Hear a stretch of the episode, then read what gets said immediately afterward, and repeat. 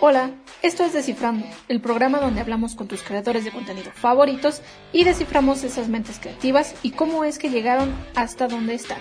Empezamos. Hey, ¿qué onda? Bienvenidos a este nuevo episodio de Descifrando. Yo soy Aranza Lara. Del otro lado de su pantalla tenemos a David Villanueva.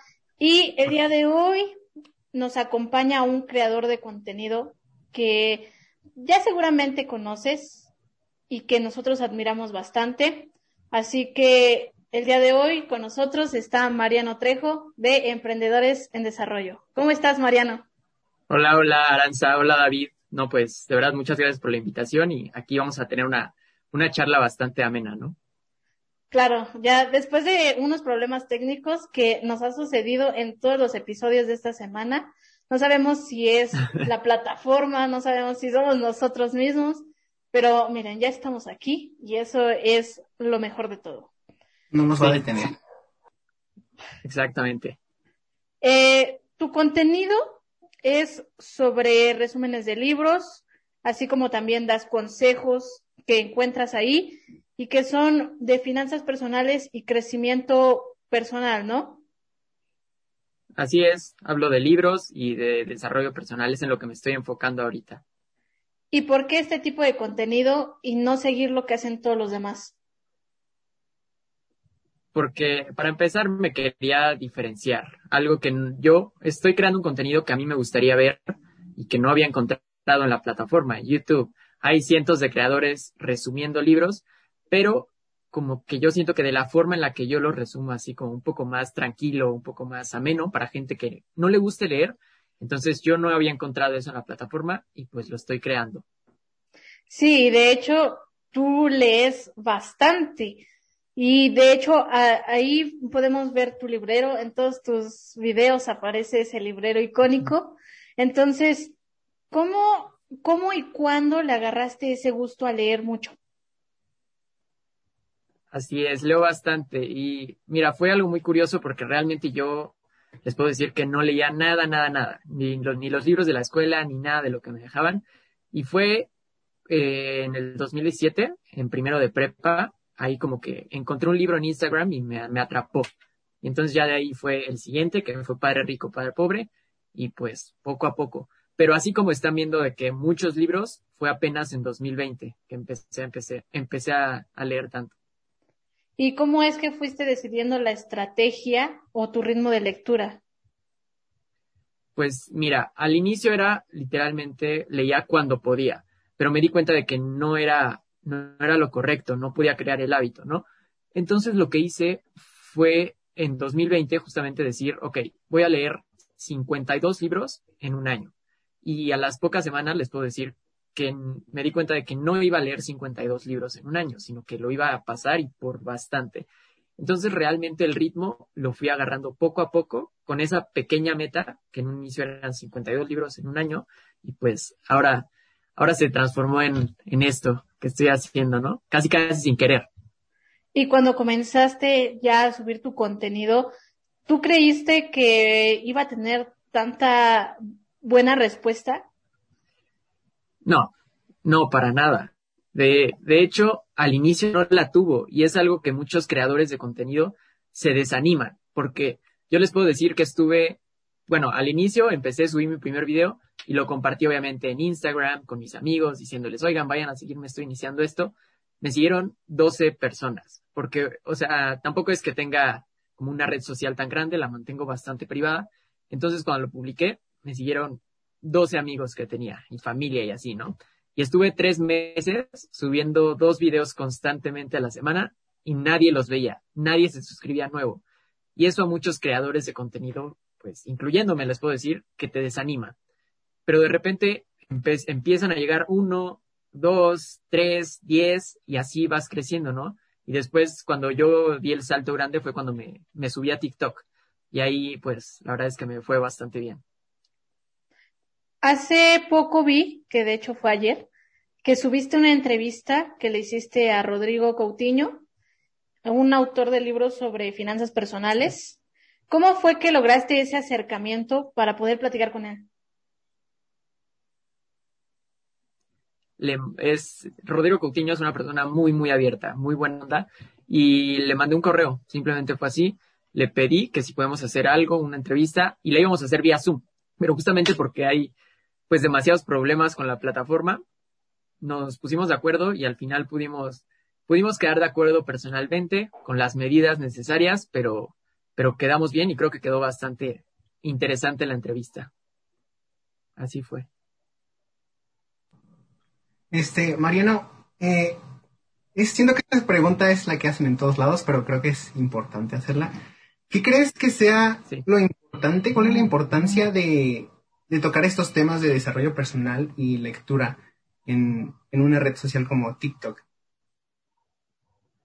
Eh, eh, yo creo que es muy importante porque en México la gente no lee o lee muy, muy poco. Y los libros tienen una relación directa con cómo va el país, con cuánto emprendimiento hay, con cómo mejora la vida de las personas. La gente que lee mucho le va muy bien.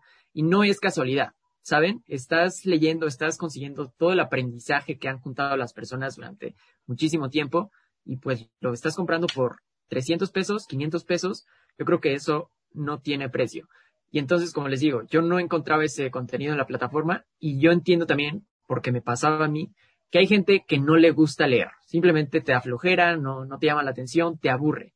Y entonces yo lo que quiero hacer es convencer a esas personas, intentar llevarles la lectura de una forma un poco más divertida, un poco más amena, que se quiten esa idea de que leer es para, para tetos, que leer es para aburridos, para, pues para gente rara, ¿no? Y que realmente leer te puede ayudar muchísimo en la vida.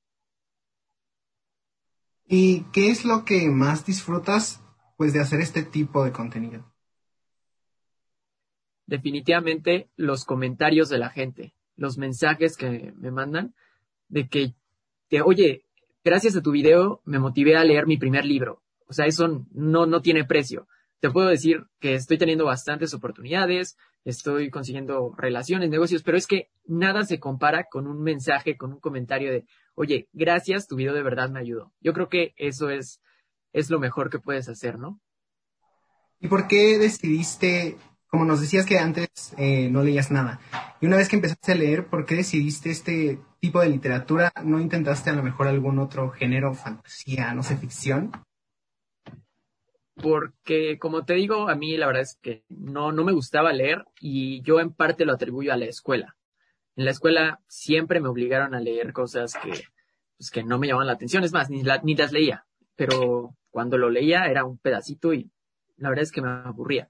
Y entonces me metí al tema del desarrollo personal específicamente porque eh, cuando lees desarrollo personal te das cuenta de que puedes leer y aplicar, leer y aplicar. Entonces notas un cambio en tu vida y en la ficción, en otro tipo de libros, se puede. Yo no digo que no aprendas, yo no digo que no, no te ayude, pero es más complicado sacar ese aprendizaje, ¿no? Entonces, yo lo que leo es para leo, aprendo y aplico. Y bueno, he visto que casi siempre va a haber eh, en TikTok, en redes sociales, otra persona que haga cosas parecidas a lo que tú haces. ¿Qué crees que es lo que hace diferente eh, tu contenido? pues simplemente que soy yo, que no intento parecerme a otras personas, que pues estoy haciendo como, como mi contenido me gusta, como siento que me hubiera gustado a mí ver ese contenido, ¿no? Yo creo que está bien influenciarse de otras personas, si es que te gusta su contenido, pero tampoco estarlo copiando, porque al final si haces lo mismo que todos, no, no sobresales. Bueno, y hay muchas personas, ¿no? Siempre nos ponemos como eh, trabas nosotros mismos. Y más cuando es lectura. Y siempre decimos, no tengo tiempo, no, no puedo hacerlo. ¿Qué consejo les darías a esas personas para empezar a leer? Ok, eso del no tengo tiempo, la verdad es que me gusta muchísimo. Les recomiendo a todos los que nos están viendo, nos están escuchando, que descarguen en su celular alguna aplicación o incluso en, en el sistema operativo iOS. Ya viene para que tú veas cuánto tiempo en pantalla pasas al día. Y es impresionante ver la cantidad de tiempo que desperdiciamos en nuestro celular. Y eso de no tengo tiempo, en el 99% de los casos les puedo decir que sí tienen tiempo. Lo que, no, lo que no es que no saben cómo aprovecharlo. Entonces, el primer consejo es que se descarguen alguna de esas para quitarse la idea del no tengo tiempo. Y ya después que empiecen a aprovechar un poco más, que empiecen leyendo poco a poco, no intenten meterse a ver mi canal y vean que yo leo mucho y quieran copiarlo, porque no, así no, no se empieza, ¿saben? Entonces empiecen tres páginas al día, cinco páginas al día, pero constantemente. Y conforme te vas sintiendo cómodo, que empieces pues a crecer un poquito más ese hábito, ¿no? ¿Y por qué emprendedores en desarrollo? ¿Por qué el nombre? Sí. Pues mira, eh, al inicio me llamaba, bueno, el canal, el proyecto se llamaba ¿Qué está pasando? Pero que lo cambié a los seis meses porque ¿qué está pasando? Yo lo tenía la idea como de ¿qué está pasando? ¿Por qué no nos enseñan nada de estos temas en la escuela? Que son los temas que yo hablaba, de finanzas, de dinero, de desarrollo personal, de cosas que mejoraran nuestra vida, ¿no? Entonces, la idea era, ¿qué está pasando? ¿Por qué no nos enseñan esto en la escuela? Pero después me di cuenta, me empecé a meter a leer mucho sobre YouTube y me di cuenta de que el nombre es algo muy, muy importante en tu canal. Que en cuanto lo vean, tienen que saber de qué trata, ¿no? Y qué está pasando, yo lo sentía que era como, pues, un canal de noticias, no sé, como que no, no llamaba la atención, no decía que estaba hablando de desarrollo personal. Y entonces decidí, ok, yo me considero un emprendedor, pero no, nunca estás, nunca eres un emprendedor consolidado, ¿sabes? Sino siempre debes estar aprendiendo. Y por eso es la parte de en desarrollo. Y después es Mariano Trejo, pues obviamente es, es mi nombre. Yo te sigo ya desde hace un poco de tiempo y de hecho he comprado algunos libros que has recomendado. Pero aquí me surge la pregunta, ¿cuál es, cuál es tu libro favorito favorito? Híjole, esa pregunta es muy complicada porque mi respuesta es como de ya súper, súper clara. Cuando tú lees cinco libros, es muy fácil decir, este me gusta, este no, y este me gusta más que todos. Pero, como podrán ver, yo no tengo cinco libros, yo ya tengo más de cien. Entonces ya no es tan fácil decirte, este es mi favorito que todos los demás.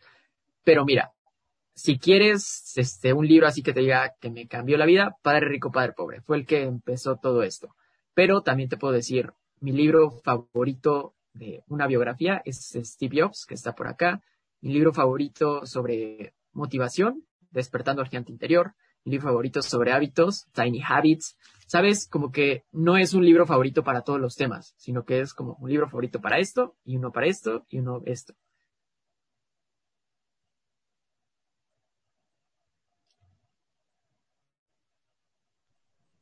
una disculpa, no podía prender el micrófono.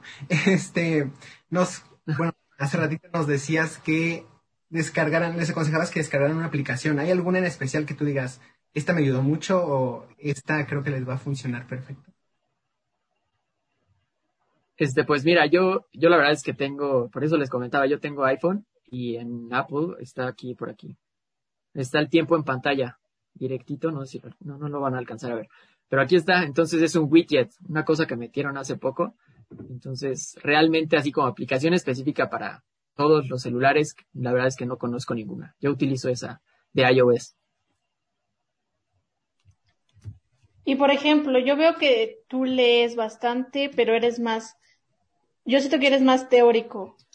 ¿Tú consideras, tú te consideras que eres más teórico o también le entras mucho a la práctica? No, definitivamente tienes, o sea, sí leo mucho, pero eso que lees de nada sirve si no lo aplicas. Y a lo que voy es que no puedes decir así a simple vista que estoy aplicando o que no, porque por ejemplo yo leí algo de cómo ganar amigos e influir sobre las personas y es que decir el nombre de las personas es el sonido más dulce que pueden escuchar, así lo dice Dale Carnegie. Y eso pues lo estoy aplicando todos los días en mi canal, en mis comentarios, en mis mensajes, en todo, pero nadie sabe que lo saqué de ahí, ¿sabes? Entonces, por ahí va la pregunta de que eres más práctico. Sí, definitivamente, bueno, tú decías que soy más teórico. Yo creo que soy las dos, práctico y teórico, pero el teórico yo creo que se nota un poco menos porque son cosas más escondidas. Y ahora sí, regresando ya un poquito a la tema de creación de contenido, ¿Cómo es tu organización para subir los videos a redes? ¿Cuánto te tardas en grabar, editar y luego cómo distribuyes ese contenido? Mm, mira, para, tengo en específico tres redes sociales a las que le estoy metiendo demasiado tiempo. Eh, TikTok, Instagram y obviamente YouTube. YouTube es como mi eje principal. Para YouTube me tardo unas seis horas en, bueno, no, la mitad, digamos, en preproducción, en el guion, en preparar todo, en saber de qué voy a hablar, investigar. Y después sí me tardo como unas ocho horas editando y preparando todo lo demás. Para TikTok, que es la segunda plataforma, yo lo que hago es me siento aquí una o dos horas y me pongo a grabar TikTok tras TikTok tras TikTok tras TikTok. Y así ya tengo pues varias piezas de contenido que nada más voy editando durante los días que lo necesite. Y para Instagram, igual, me pongo a tomar fotos durante cierto tiempo y ya tengo el contenido nada más para editarlo y ponerle las frases y así. Entonces, realmente como que utilizo bloques grandes de tiempo y ya después nada más los voy editando. ¿Y crees que creando contenido se han abierto puertas que no creías o que realmente veías muy lejos de abrirse? Definitivamente. De, yo creo que si no hubiera empezado este proyecto, te lo digo de verdad, no sé qué estaría, no sé qué estaría haciendo. Se me están abriendo muchas puertas y no solamente las que ya se abrieron, sino las que estoy viendo que se van a abrir en el futuro. Sí, porque yo también vi que ya le habías hecho una entrevista es que no recuerdo muy bien, pero también es, es una persona que hace resúmenes de libros y que te habla más o menos de lo mismo y que justamente también la habías hecho vía Zoom. Sí, a Luis Ramos. Tiene, creo que 300 mil suscriptores en, en YouTube. Entonces, o sea, al inicio, ni de loco te imaginas que vas a poder siquiera hablar con esa persona, ¿no? Entonces, pues sí. ¿Y en esa entrevista te sentiste muy fan o realmente sentiste que estabas hablando con, con, con, pues, con alguien más?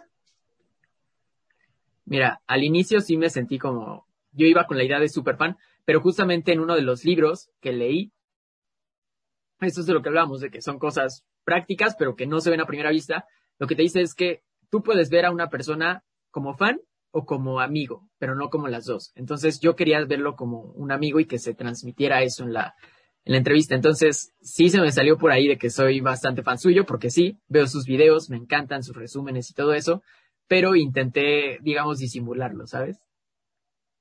Y cuando empezaste a crear contenido, ¿quién era tu referente? Mi referente para crear contenido, fíjate que no son tanto de, de México, no son de habla hispana, sino yo me centro mucho en gente de Estados Unidos, de otros países, como por ejemplo Graham Stefan, se llama Ali Abdal, este, Thomas Frank, creo que se llama algo así, y no me acuerdo, pero son varios de Estados Unidos, y de que habla en español, Eugenio Oyer, me gusta mucho, Luis Ramos, obviamente.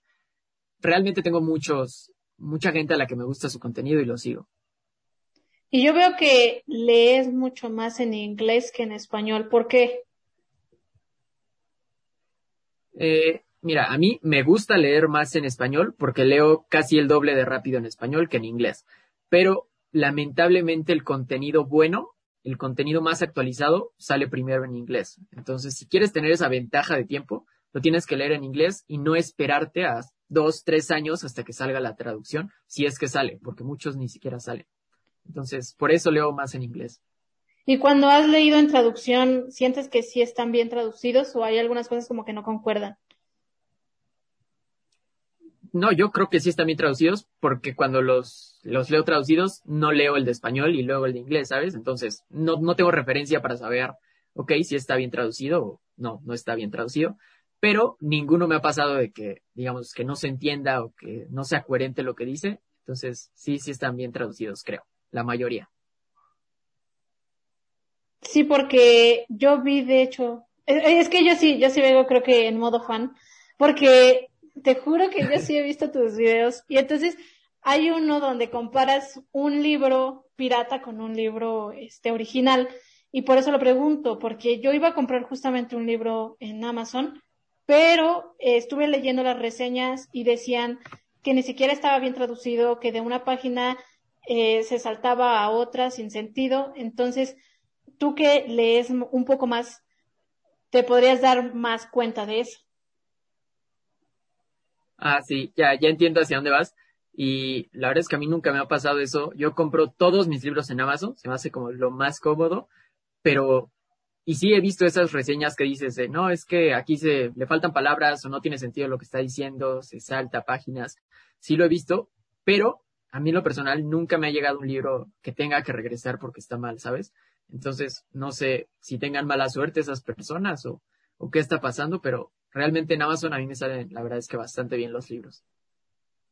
¿Y cómo decides qué es lo que vas a leer?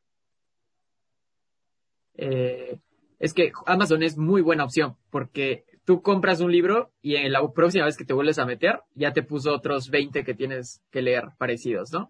De ahí saco bastantes ideas. También me meto a, pues en mi cuenta de YouTube, yo sigo a muchos youtubers de libros, entonces ellos mismos recomiendan, oye, lee este libro, oye, lee este otro, este, sigo cuentas de Instagram. O sea, si te rodeas de este mundo de los libros, realmente no es tan difícil encontrar libros que quieres leer. Y ya tengo una lista como de 20, 30 libros que quiero leer próximamente. Así le hago. yo tengo una duda que me acaba de surgir. Yo leo, eh, pero yo leo a ficción, historias de fantasía, ficción este, contemporánea. Pero a mí me pasa mucho que voy a una librería y pues ya tengo como una lista de lo que quiero y salgo sin dinero porque me compro todos los libros. ¿No te pasa eso a ti? Sí, totalmente. Inclusive yo no voy a librerías y últimamente por la pandemia, pero sí, definitivamente en Amazon es como agregas un libro, agregas otro, agregas otro y no sabes cuál, cuál dejar. Sí, sí, claro que me ha pasado. Es, es una obsesión esto de los libros. De hecho, tengo por acá atrás como tres, cuatro libros que no, no he leído ni siquiera. ¿Y cuál es tu relación con los libros digitales?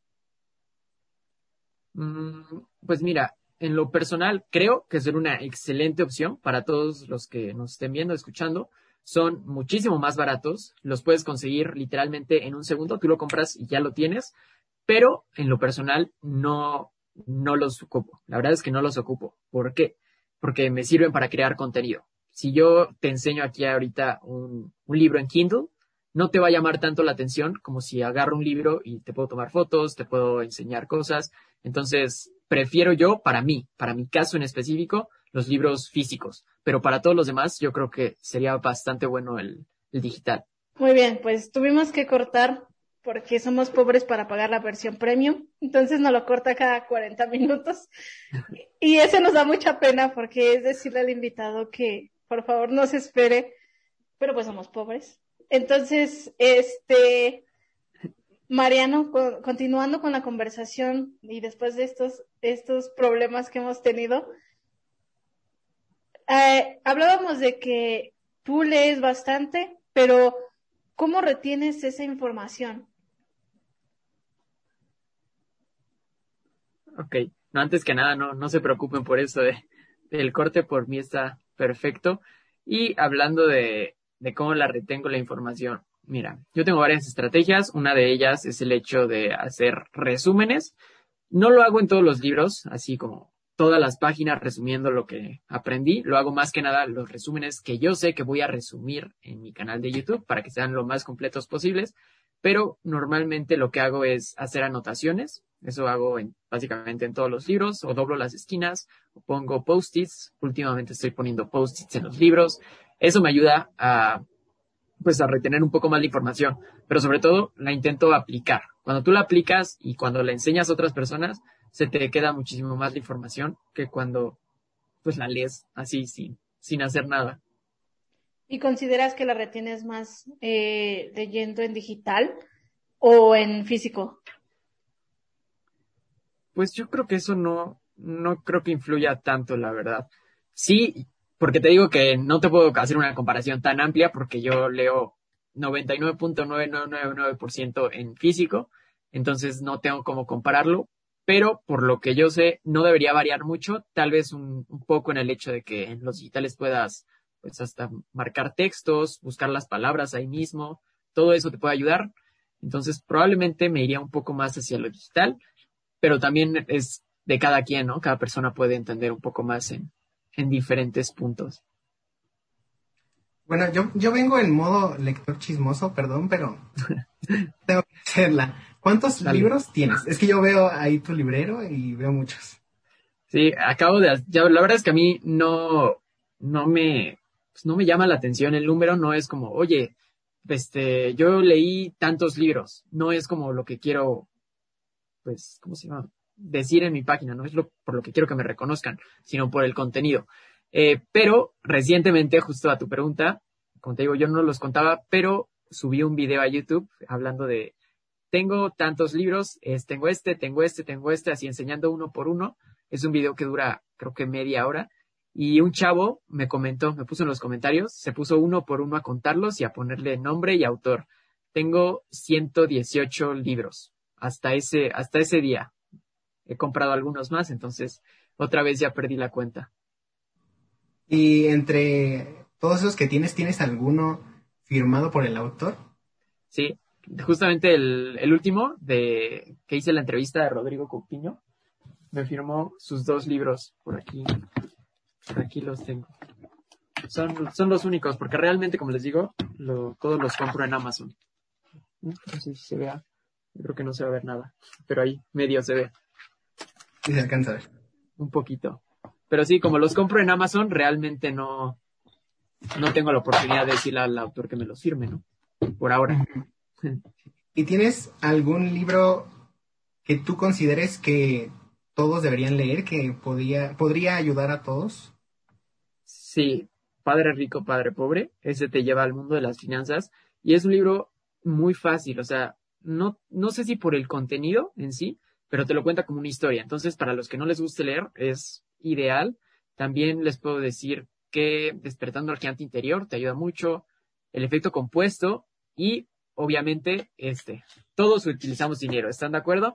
Entonces, definitivamente necesitan leer Money Coach. Este libro, de verdad que lo deberían de regalar en las escuelas, regalar en la calle. Deberían todos leer ese libro. Y hay muchos más libros, en definitiva, de finanzas, pero ¿cómo, cómo sabes tú cuál es el bueno? ¿Cuál es el que sí te puede ayudar?